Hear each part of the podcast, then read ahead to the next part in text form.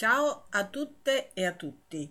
Oggi 10 dicembre è l'anniversario della Dichiarazione universale dei diritti umani, eh, cui eh, si, si sperava, eh, per cui si sperava che mai più ci fossero guerre come la seconda guerra mondiale, eh, l'uso di- della bomba atomica, quindi delle armi chimiche anche eh, non è così e anche le notizie di questo purtroppo, eh, anzi, eh, le guerre aumentano a dismisura, le uccisioni, le morti per fame, eh, eccetera, eccetera. E ehm, anche le notizie di oggi eh, sono, eh, io oserei dire, pessime. Comincio con eh, una eh, la storia di una diga eh, di cui abbiamo parlato, che è in Colombia, Rios Vivos, eh, e eh, Hidro Huitango si chiama la diga, eh, di cui pochissimi ne parlano, eh, ma finalmente anche sul, sui blog italiani, eh, quello di Michele Giorgio, pagine esteri, se ne parla e se ne fa una storia.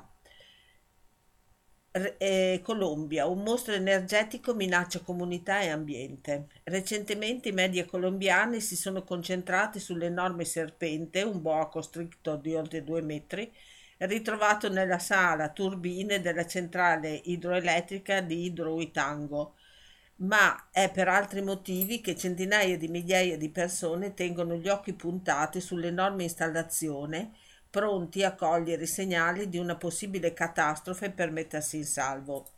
Nelle ultime settimane, infatti, i lavori di completamento della diga e della centrale hanno subito una netta accelerazione per tentare di rispettare l'obiettivo di far entrare in funzione entro la fine di novembre almeno due delle otto turbine che, ad opera completata, dovranno trasformare la forza dell'acqua in elettricità. Nel caso in cui l'obiettivo non fosse stato raggiunto, l'impresa avrebbe dovuto pagare ingenti multe. In costruzione ormai da molti anni, tra ritardi, incidenti e promesse di sviluppo, la grande opera ha già provocato inondazioni, inquinamento e la distruzione dell'ecosistema dell'area della Colombia dove sorge, rappresentando una tetra minaccia per un vasto territorio imbrigliare in un enorme bacino il Cauca, il secondo fiume più importante della Colombia dopo il Magdalena, ha condotto alla sparizione dei modi di vita tradizionali delle comunità che vivevano sulle sue sponde e che si dedicavano alla pesca, all'agricoltura e all'estrazione artigianale dell'oro dalla sabbia. Neanche la valutazione di impatto ambientale, che ha messo in evidenza gli alti rischi connessi con la eh, con le caratteristiche idrogeologiche di una zona altamente sismica e soggetta a smottamenti, ha impedito che l'EPM, la società pubblica Empresas Públicas de Medellín, continuasse la costruzione del gigante idroelettrico nel dipartimento di Antioquia, a circa 135 km da Medellín, nel nord-est della Colombia. Quando verrà ultimata quella di Ituango, sarà la diga più grande di tutto il paese e la quarta per importanza di tutta l'America Latina. Un progetto faraonico che ha bloccato il Cauca con un muro alto 225 metri, come un grattacielo di 80 piani e lungo 560, in grado di contenere 20 milioni di metri cubi di acqua per produrre 14.000 gigawattora di energia all'anno. A regime, da previsioni nel 2026, la centrale dovrebbe produrre il 17% dell'energia totale del paese, permettendo di ridurre in modo consistente l'utilizzo di combustibili fossili e di abbassare il prezzo dell'elettricità. Finora però i costi di re- realizzazione sono lievitati a dismisura, passando da 2 a 3,7 miliardi di euro, i lavori iniziati nel 2009 e che inizia- in- in- inizialmente aiuto, dovevano concludersi nel 2018 sono andati più a rilento del previsto a causa di una lunga sequela di errori ed incidenti. Nella primavera del 2018 si verificò l'incidente più grave e si, sfer- e si sfiorò la tragedia.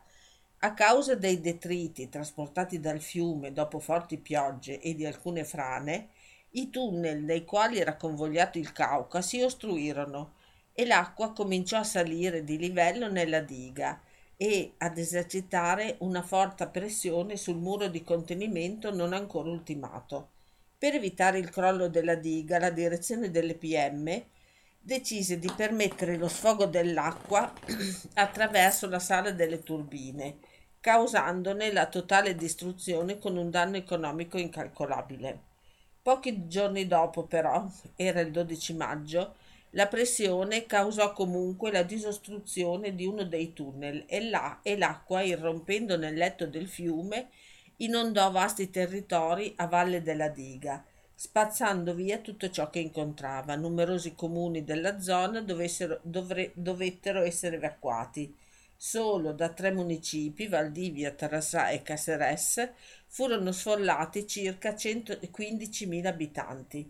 Se la diga avesse ceduto, circa 130.000 persone sarebbero state seriamente minacciate, ha ammesso recentemente Robinson Miranda, il direttore del, del settore sociale e ambientale delle imprese pubbliche di Medellin, durante una conversazione con alcuni giornalisti colombiani e stranieri.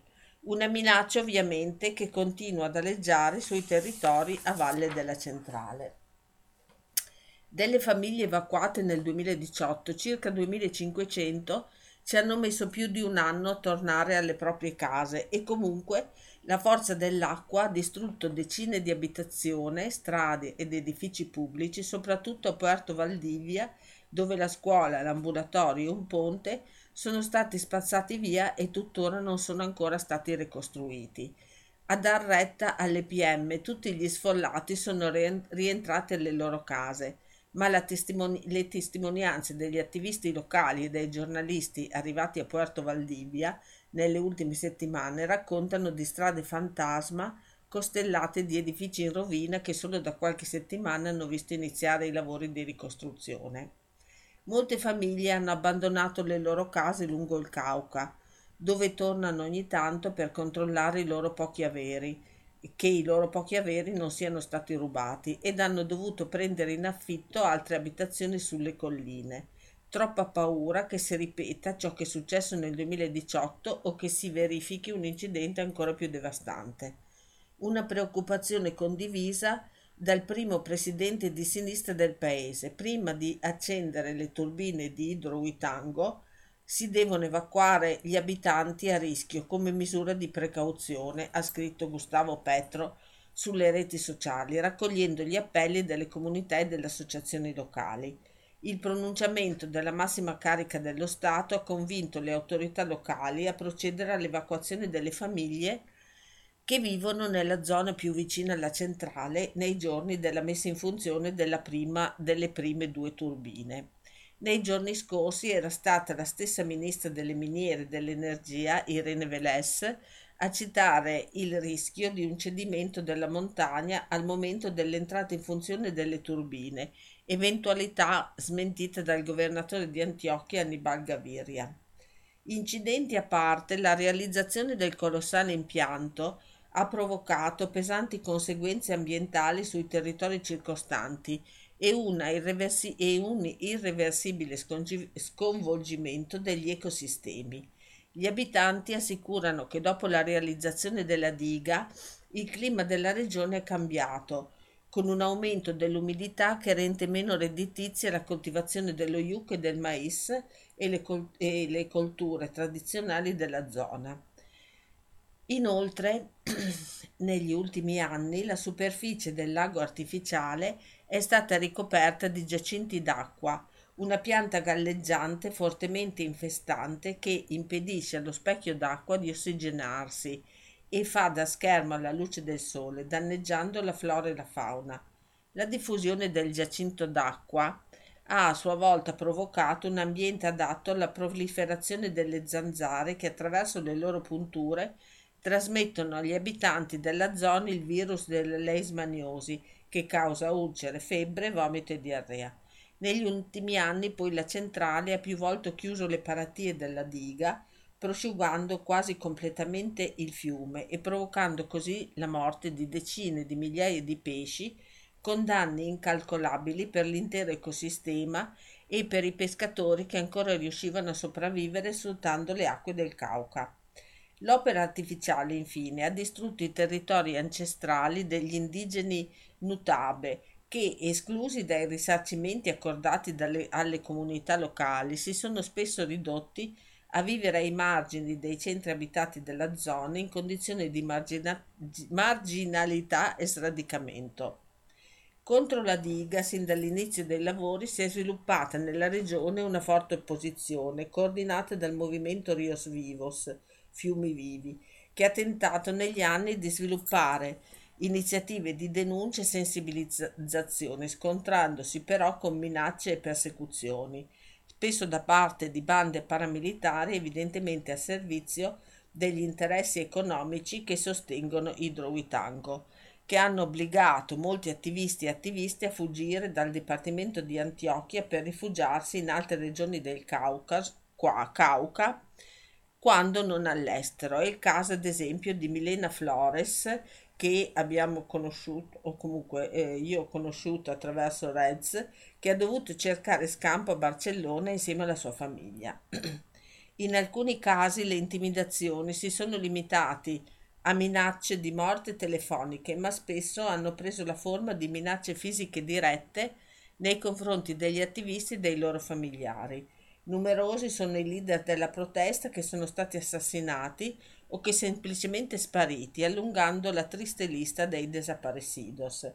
I grandi sponsor del gigante idroelettrico, in particolare l'ex presidente Alvaro Uribe e l'ex governatore di Antiochia Sergio Fagiado, hanno sempre presentato la realizzazione della diga come un qualcosa di inevitabile e prioritario.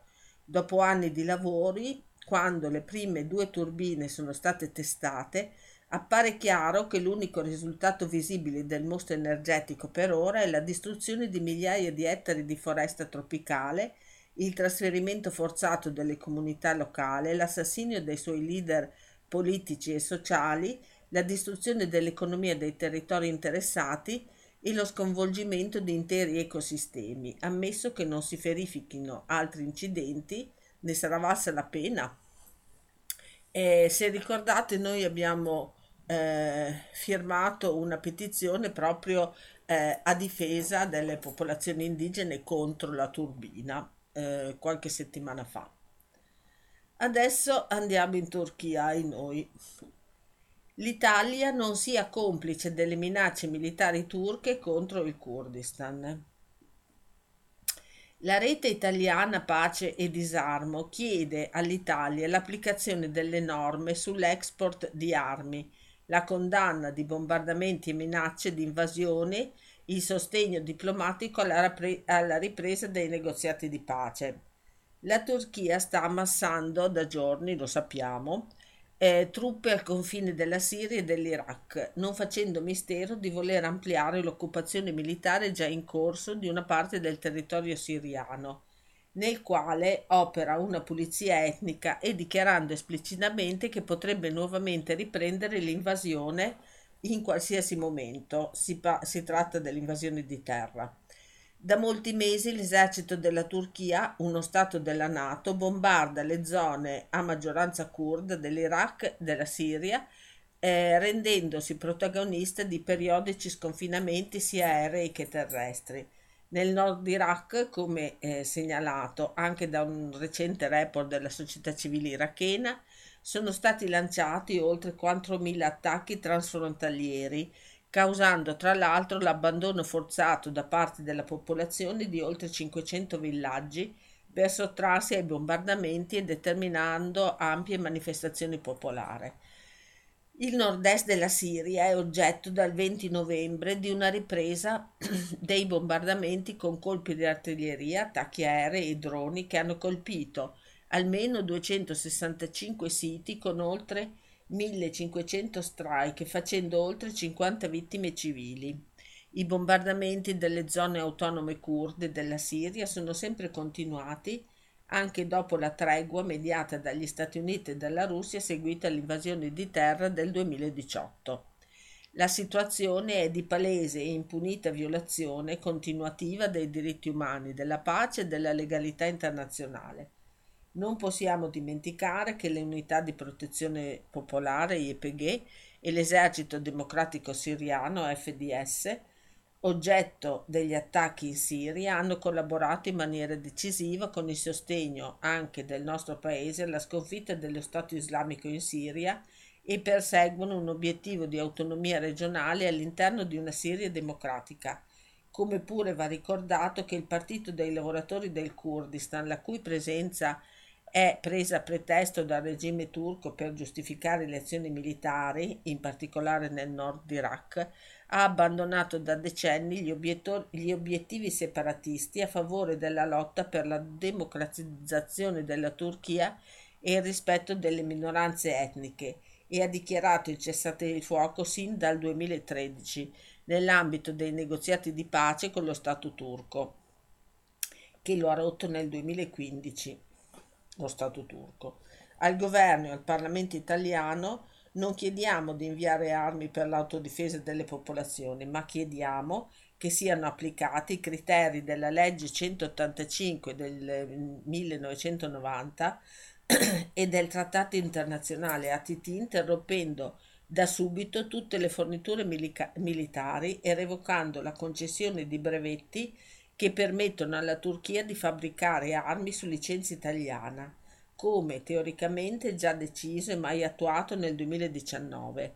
Nel quinquennio 2016-2021 l'Italia ha fornito 901,6 milioni di euro di armamenti, tra cui 92 elicotteri da combattimento del tipo eh, T-129B ATAK, costruiti dalla Turkish Aeros, eh, Aerospace Industry su licenza Augusta o Esterland certamente utilizzati anche nelle operazioni in Siria e Iraq. Al governo e al Parlamento italiano non chiediamo di combinare sanzioni economiche che potrebbero affamare la popolazione turca già provata da una grave crisi economica. Chiediamo invece di utilizzare tutto il peso diplomatico, politico ed economico di cui il nostro paese dispone per condannare un'eventuale nuova invasione e i bombardamenti in corso per il cessate il fuoco e per la ripresa dei negoziati di pace tra lo Stato turco e la formazione curda. Ci aspettiamo che il governo e il Parlamento italiano sappiano schierarsi con fermezza dalla parte del diritto internazionale senza ignorare una situazione problematica, guardando da un'altra parte. Speriamo, ma non sarà così. Sempre in Turchia. La Svezia ha estradato verso la Turchia un richiedente asilo curdo, Mahmoud Tat. L'esule politico si trovava a Stoccolma dal 2015. Secondo le prime ricostruzioni, il militante politico curdo sarebbe stato arrestato venerdì scorso e rinchiuso nel centro di detenzione di Mol- Moldal dove gli sarebbe stata notificata l'espulsione. La stessa sera un aereo della polizia svedese avrebbe raggiunto l'aeroporto di Istanbul con a bordo TAT consegnato alle autorità di Erdogan.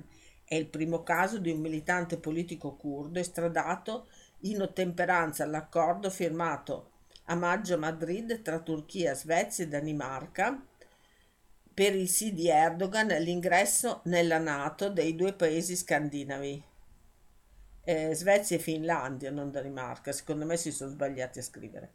Le eh, precedenti due estradizioni riguardavano persone condannate per reati comuni. Allora, eh, un articolo di Zeradogan, che poi scopriremo chi è. Mm. La rivolta in Iran oltre il velo, una filosofia nata in Kurdistan tra le guerrigliere del PKK non è, un, non è solo uno slogan, ma un modello di liberazione che immagina una società nuova, equa e democratica. È un articolo di Zera Dogan.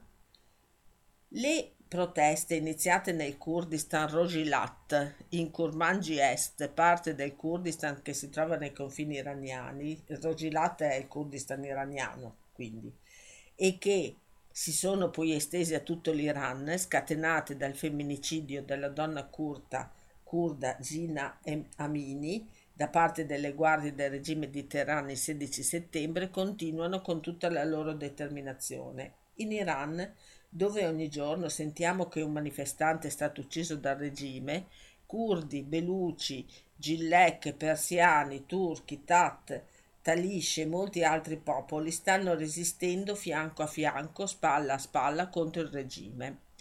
A mio parere uno degli sviluppi più importanti è l'annuncio dello sciopero generale che c'è stato e, fun- e eh, insomma tutti i negozi, soprattutto della parte eh, kurda ma anche di tutto l'Iran, erano chiusi, sono stati chiusi per tre giorni. Chiusa parentesi. I combattenti curdi del PYK, partito della vita libera del Kurdistan, eh, che è il partito curdo del, dell'Iran, e il Kodar hanno dichiarato invitiamo tutte e tutti a uno sciopero generale con lo slogan di Jinji Anasadi, Donna Vita Libertà, in curdo. È un dovere morale difendere la libertà e la vita delle donne. La rivoluzione di liberazione delle donne è la base della rivoluzione di liberazione del Kurdistan. Così il 19 settembre 2022 non solo i curdi ma l'intero popolo iraniano è sceso in piazza, una solidarietà che si manifesta per la prima volta nella storia dell'Iran. Contemporaneamente la partecipazione delle detenute e dei detenuti del carcere di Evin, noto per le sue terribili torture in Iran, che hanno risposto a questo appello allo sciopero ha permesso alla rivoluzione guidata dalle donne di estendersi riversandosi dalle strade nelle carceri. C'è una grande resistenza nel carcere di Evin, dove migliaia di rivoluzionari del Kurdistan Rojilat sono detenuti, torturati, giustiziati e assassinati. È importante che il popolo iraniano abbia rotto con queste proteste abbia rotto con queste proteste il silenzio assordante che eseguì l'esecuzione della guerrigliera kurda Shirin El Meulli in questa prigione nel 2010. In Iran, specialmente nelle aree di Teheran, in Rosilat e in Belucistan, i manifestanti scendono in piazza con la loro rabbia e le loro richieste da più di due mesi, guidati dalle donne nelle università, nelle scuole, per le strade, agitando i loro capelli e ballando i balli proibiti, protestano contro l'ordine costituito. Centinaia di persone sono state uccise durante pre- le, le, proteste e ogni giorno la, viola- la, violenza del regime aumenta. Sono 50 i bambini assassinati, poi si, mm, si scoprirà pian piano che sono di più. Il prezzo di queste proteste è altissimo, si lotta non solo per abolire l'obbligo del velo o per lasciare libera la donna di scegliere come vestirsi, la gente lotta per una vita libera che va oltre l'uguaglianza di genere, lotta per l'autodeterminazione di tutti i popoli e l'abolizione del regime maschile. È molto importante essere solidali con i manifestanti che si trovano di fronte a una violenza di Stato oppressiva, omicida e ignorante, come quelle iraniane, gridare per la libertà con una voce sola. La rivoluzione che continua incessantemente in Iran, grazie alle proteste in corso, porterà alla vittoria non è una promessa solo per i popoli dell'Iran, ma per tutti i popoli e per tutte le donne. Nel resto del mondo quello che sta accadendo in Iran viene letto in maniera riduttiva, sottolineando solo il problema dell'Islam dispotico che obbliga le donne a coprirsi e ci si concentra sulla questione basata sul diritto di avere la libertà di indossare o meno il velo. Significa non aver capito i milioni di persone che oggi scendono in piazza in Iran è vero, il velo è stato reso obbligatorio per le dipendenti pubbliche in Iran dopo la rivoluzione del 79 e i corpi delle donne sono stati imprigionati dalle jab e da leggi sessiste. Nel 1983 è seguita una legge che imponeva di, di indossare le jab in tutti i luoghi pubblici. Poi, con la legge entrata in vigore nel 1985, tutte le donne sono state obbligate a coprirsi indipendentemente dal proprio credo religioso e a vestirsi secondo le regole islamiche. Ogni anno migliaia di donne in Iran vengono fermate e arrestate per non avere indossato l'hijab correttamente. Quando Vida Movaedi prese in mano un turbante bianco e salì su un quadro elettrico nel 2017, la protesta contro l'obbligo di indossare il hijab fu portata per la prima volta in Parlamento nel 2018 per modificare la legge sul turbante. La richiesta fu respinta. Vide e decine di donne sono state arrestate durante la, le proteste che si sono svolte in quel periodo. Certo, il velo è un grosso problema in Iran, dove il diritto delle donne di decidere del proprio corpo è controllato dalla pressione statale e religiosa. È a causa della contestazione delle donne all'oppressione, sia dello Stato che della religione, che il velo è solo un pezzo di stoffa al di là delle percezioni attribuite ad esso, è diventato un simbolo dell'opposizione delle donne in Iran e in molti paesi governati dall'Islam. Le prime informazioni storiche sulla pratica dell'uso del velo per coprire il capo risalgono all'epoca preislamica, all'antica epoca mesopotamica. Questo tessuto, che in alcuni periodi è uno stato symbol, in altri periodi appare come il modo in cui le tribù si autodefiniscono. Molte fonti affermano inoltre che durante l'epoca assira solo le donne della classe dirigente potevano indossarlo, mentre alle contadine e alle schiave era proibito.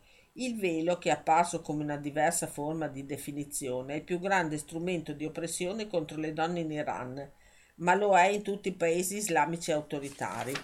Ma sarebbe un approccio sbagliato ridurre la definizione di libertà in Iran alla sola decisione delle donne di indossare o meno il velo secondo i propri desideri. Oggi in Iran non esiste solo la questione del velo, ma anche quella di persone, di popoli eh, diversi, LGBT, poveri, lavoratori, bambini e molte altre identità soggette a un'amministrazione oppressiva che non rispetti i diritti fondamentali e la libertà. Curdi, Beluci, Azeri e molti altri popoli sono sottoposti a una forte pressione nazionalista. Sappiamo quanti danni hanno fatto nel mondo i missili e le armi chimiche di fabbricazione iraniana. Non dovrebbe essere difficile intuire quanta pressione subiscano i popoli che vivono priga- privati della propria libertà in un paese come l'Iran dove si producono armi pesanti e regna una grande corruzione. Per questo è importante discutere sul tipo di sistema di gestione che si dovrebbe adottare in Iran come conquista della rivoluzione scaturita dalle proteste che hanno raggiunto grandi masse grazie alla gente che è scesa in piazza a tutti i costi. Il fatto che le proteste iniziate dopo l'assassinio di, di Gina Amini da parte del regime tar- iraniano si stiano ora diffondendo in tutto il mondo e che addirittura lo slogan Gigi Anasadi sia diventato il motto della resistenza delle donne nel mondo è una vittoria per la lotta per la libertà del popolo curdo, così come è importante pronunciare uno slogan con, una sola voce, è altrettanto importante conoscere la filosofia dello slogan e chi sono i creatori. Gigi Anasadi è più di uno slogan, sottolinea che nelle terre del Kurdistan la parola donna e vita dal punto di vista etimologico hanno la stessa radice, mostra come derivino l'una dall'altra. È importante sapere che questa filosofia è stata espressa per la prima volta dalle donne guerrigliere del PKK che da 40 anni combattono sulle montagne per la libertà dei popoli del Kurdistan e, eh, e dal leader del PKK Abdullah Öcalan imprigionato dallo Stato turco da 23 anni. È importante sapere che le donne guerrigliere kurde hanno creato nel 1993 per la prima volta un esercito separato dai loro compagni maschi e formato da sole donne sulle montagne e lo hanno consegnato alla storia con lo slogan Jinjian Azadi. Si deve sapere anche che le donne kurde combattono da anni in Iran, Iraq, Turchia e Siria nell'esercito di donne che hanno formato per un Kurdistan libero e combattono non solo per l'identità kurda, ma anche per la libertà delle donne in Medio Oriente, in particolare e in tutto il mondo in generale. È necessario conoscere la filosofia di Jinjian Azadi e capire quale sia l'ideologia e il paradigma di libertà delle donne che l'hanno creata. Oggi tutti quelli che ripetono in continuazione Jinjian Azadi dovrebbero sapere che le donne kurde non stanno presentando una nuova roadmap per le donne di tutto il mondo per riportare in vita la scienza delle donne che era andata perduta, era stata insabbiata e rubata partendo dalle radici dei saperi antichi. Per analizzare il mondo di oggi hanno formato l'Accademia Genealogie. Per creare un nuovo metodo ne fanno parte migliaia di donne.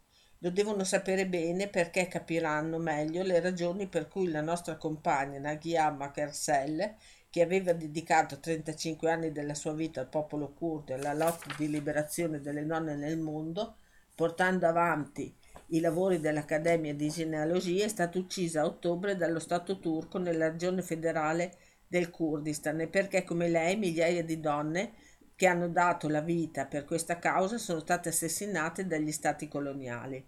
Sarebbe ingiusto nei confronti dell'ideologia della liberazione delle donne esprimere la filosofia di Jinjian Azadi che è l'eredità di migliaia di donne curte e rivoluzionarie come Sakineh Kansis e Nagihan, solo facendosi catturare dal vento della tendenza popolare, decontestualizzandola e sacrificandola al consumo del neoliberismo. Per questo trovo importante criticare alcune questioni nello spirito del tempo. In particolare, trovandomi in Europa, vorrei richiamare l'attenzione sulle discriminazioni a cui siamo sottoposti noi donne kurde, fornendo esempi di proteste in Europa. Noi donne kurde siamo un movimento organizzato sia in Kurdistan che in Europa e in altri continenti del mondo.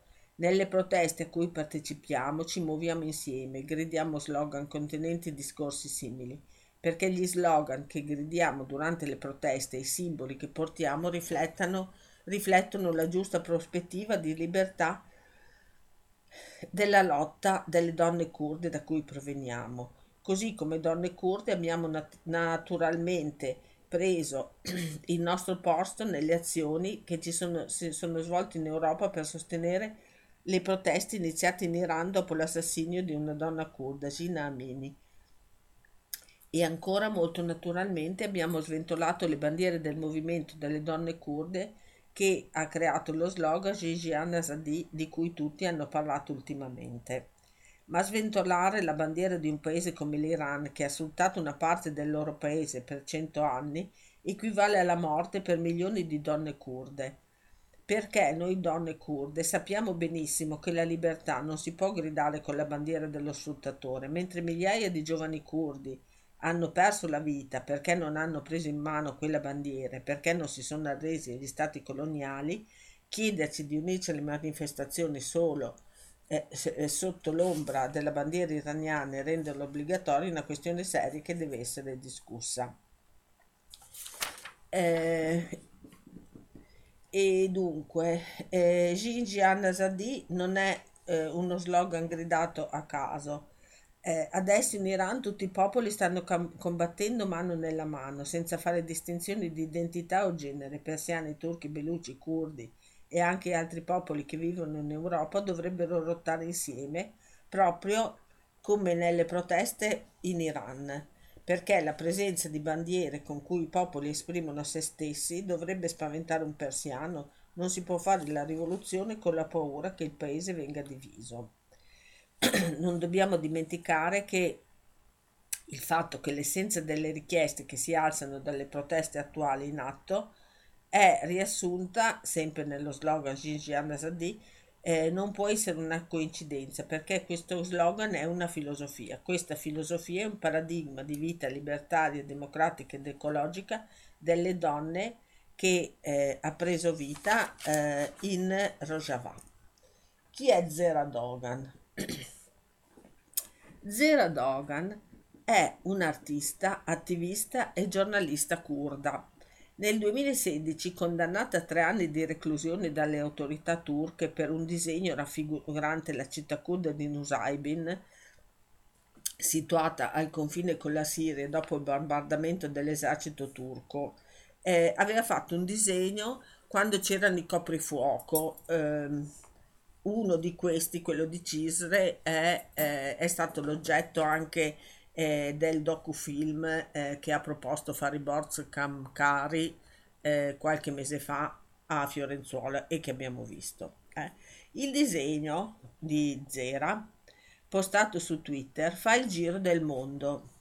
Era un disegno che raffigurava eh, la città distrutta e c'erano tanti scorpioni. Gli scorpioni erano i turchi, per questo è stata arrestata e condannata. E la sentenza di propaganda terroristica non tarda ad arrivare.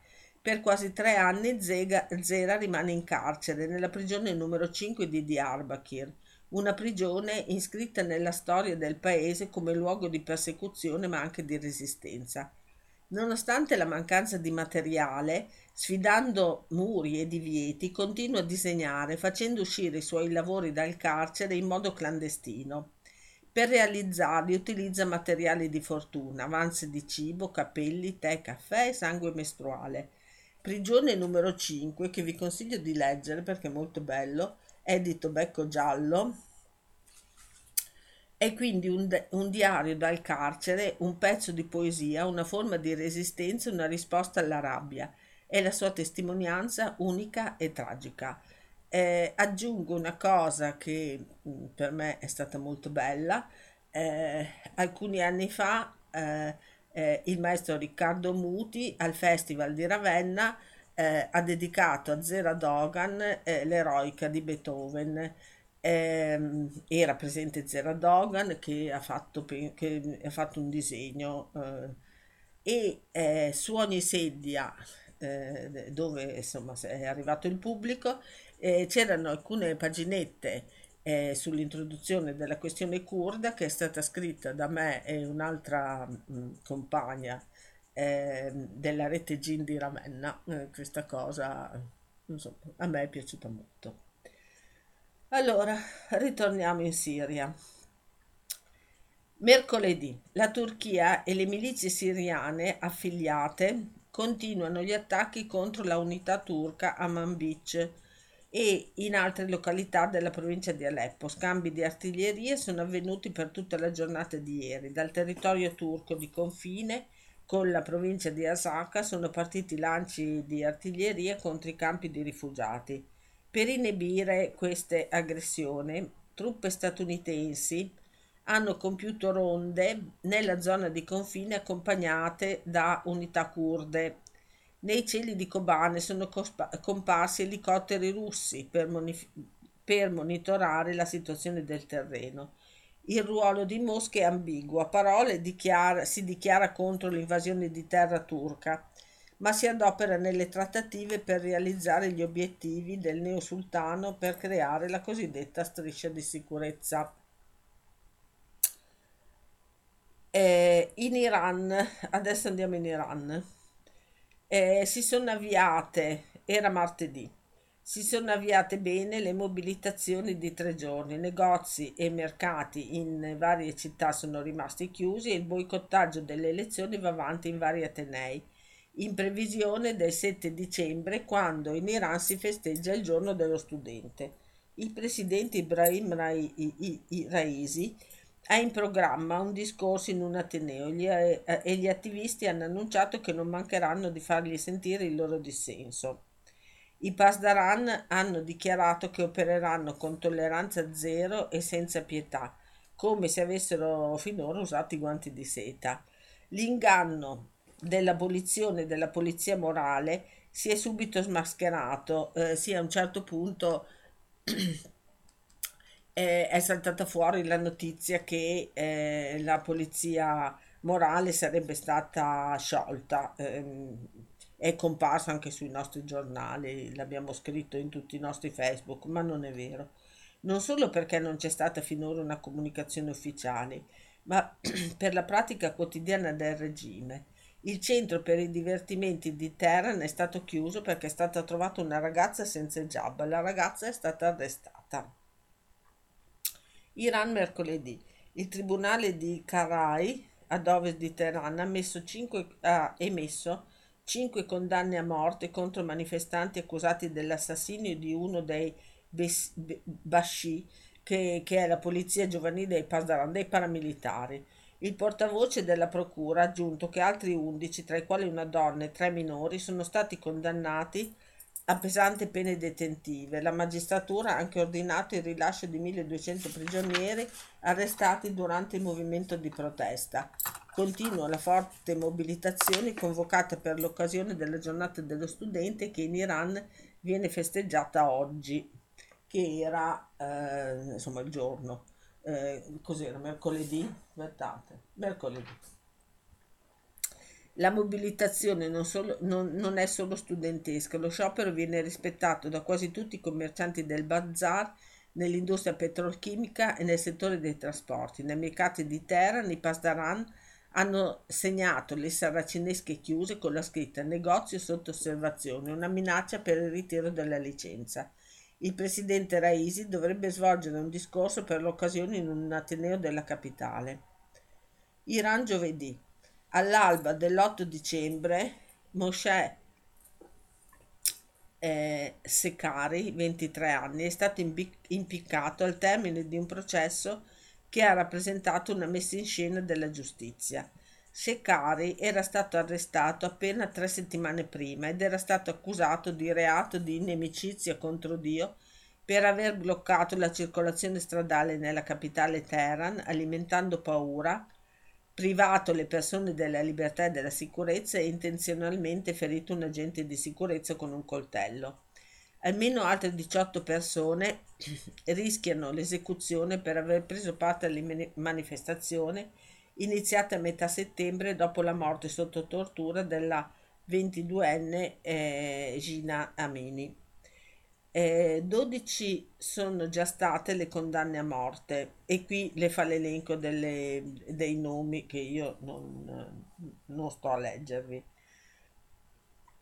e due di questi sono stati trasferiti in isolamento nel braccio della morte, segnale che la loro esecuzione potrebbe essere imminente.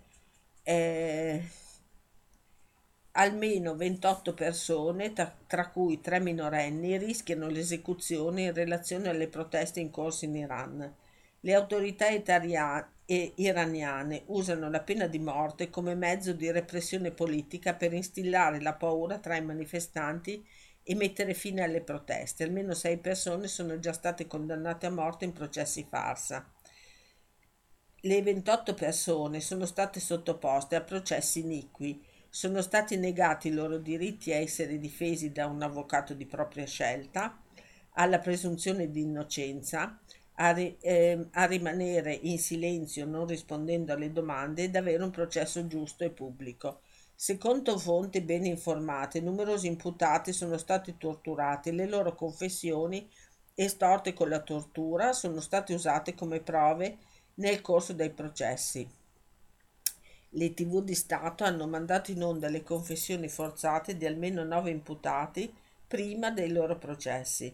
I tre minorenni sono sotto processi in tribunali per adulti in violazione alla Convenzione dei diritti dell'infanzia che l'Iran ha ratificato. E questo sono, eh, è un comunicato di Amnesty. Eh.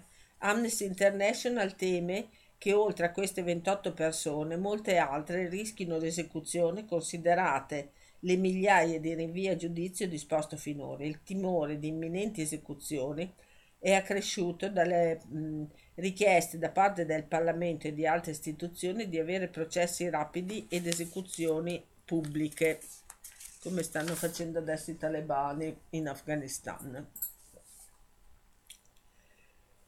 Eh, l'ultima, credo, l'ultima notizia è insomma, notizia abbastanza positiva. Vittime di torture e violenze nell'inferno libico. Arrivate in Italia attraverso corridoi umanitari, ora al centro di un percorso di accoglienza e integrazione in cui hanno un ruolo cruciale e non sono e non solo numeri da assistere. Sono i protagonisti di un importante progetto sperimentale nazionale nato dalla collaborazione tra CIAC e Medici Senza Frontiere presentato ieri nella sede del CIAC. A descrivere il progetto di CIAC è Michele Rossi il direttore, e il direttore dei programmi di Medici Senza Frontiere Marco Bertotto, insieme ad alcuni operatori delle due realtà. È un progetto molto significativo, ha sottolineato Rossi, perché grazie alla collaborazione con Medici Senza Frontiere inverte alcuni paradigmi dell'accoglienza per come li conosciamo Attraverso i corridoi umanitari evitiamo alle persone il viaggio che è un ulteriore trauma e allo stesso tempo riusciamo a garantire alle persone un'accoglienza dignitosa e rispettosa del loro vissuto. L'obiettivo è costruire un percorso insieme a chi emigra, prima su Palermo e poi su Parma ed altri territori italiani. Per Chuck questo percorso innovativo ha una duplice valenza. Ci permette di dire, continua Rossi, che è possibile accogliere e che si riesce a farlo in modo sicuro e legale, coinvolgendo direttamente le persone nelle scelte. Crediamo che sia un bel segnale e ancora di più in questo periodo in cui sentiamo parlare di sbarchi selettivi e di politiche restrittive del diritto d'asilo. Speriamo, crediamo che questo progetto sia da estendere e far diventare un modello per tutta Italia. Per il direttore dei progetti di Medici Senza Frontiere si risponde a una precisa necessità delle persone presenti in Libia. Da anni lavoriamo nei campi di detenzione libici e i nostri operatori ci hanno chiesto un aiuto per l'evacuazione di persone che hanno subito torture e violenze, ha spiegato Bertotto. Ma l'evacuazione non era sufficiente, ci siamo chiesti come fare ad accompagnarli nel loro percorso di, percorso di accoglienza in Italia. Per farlo avevamo bisogno delle competenze nell'ambito dell'accoglienza e quindi abbiamo coinvolto Chuck che ha molte esperienze in questo senso. Per Medici Senza Frontiere la realizzazione di questo sistema di integrazione testimonia la praticabilità di un modello alternativo che spazza via alcuni pregiudizi sulla migrazione e sull'asilo dimostriamo che esiste, la possi- che esiste la possibilità legale e sicura con cui le persone possono cercare protezione. Allo stesso tempo non dobbiamo cadere nell'errore che i corridoi umanitari siano l'unica soluzione possibile, ma per alcune specifiche persone è fondamentale costruire dei percorsi dedicati. Il progetto, che in questa fase riguarda 12 persone, tra cui anche nuclei familiari con figli piccoli è, è costruito in diverse fasi. La prima riguarda l'identificazione delle persone in Libia, cosa molto complessa e svolta dal team in loco di Medici Senza Frontiere. La seconda parte, parte riguarda l'attivazione dei corridoi umanitari gestiti da UNHCR, Comunità di Sant'Egidio e Tavola Valdese, in convenzione col governo italiano il trasporto delle persone in Italia. La terza e ultima fase riguarda la loro accoglienza.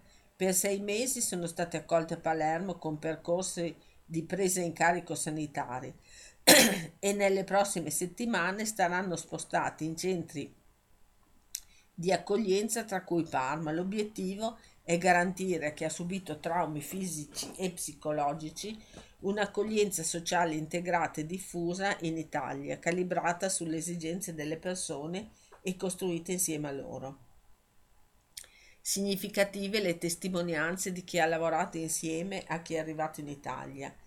In queste persone, ha raccontato Marco Musso, operatore sociale di Medici Senza Frontiere, abbiamo visto la volontà di riprendersi la loro vita e ricominciare, a partire dalla lingua italiana ma anche a tutte le attività proposte, anche specifiche per ogni persona.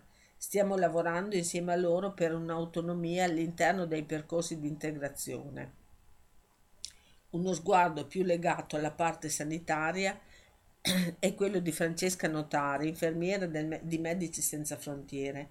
Sono persone che hanno subito tortura di diverso tipo, spesso vittime di violenza sessuale, anche gli uomini. Sono situazioni molto complesse. Devi essere capace di ascoltare e metterti a loro disposizione. Spesso le persone che noi riteniamo più vulnerabili sono quelle che riescono ad esternare la loro storia, ma a volte chi non riesce a raccontare quello che ha subito è quello che ha più necessità di aiuto. Alberto Anelli di Chuck ha seguito la parte di formazione degli operatori che hanno seguito direttamente le persone per me è stato un grande onore, dice, seguire questo progetto. È stata un'esperienza importante e incredibile che ha formato anche me. Eh, per queste persone servono interventi multidisciplinari e un'accoglienza integrata e diffusa che gli permetta di sviluppare la loro autonomia con la possibilità di poter scegliere liberamente chi vuole essere.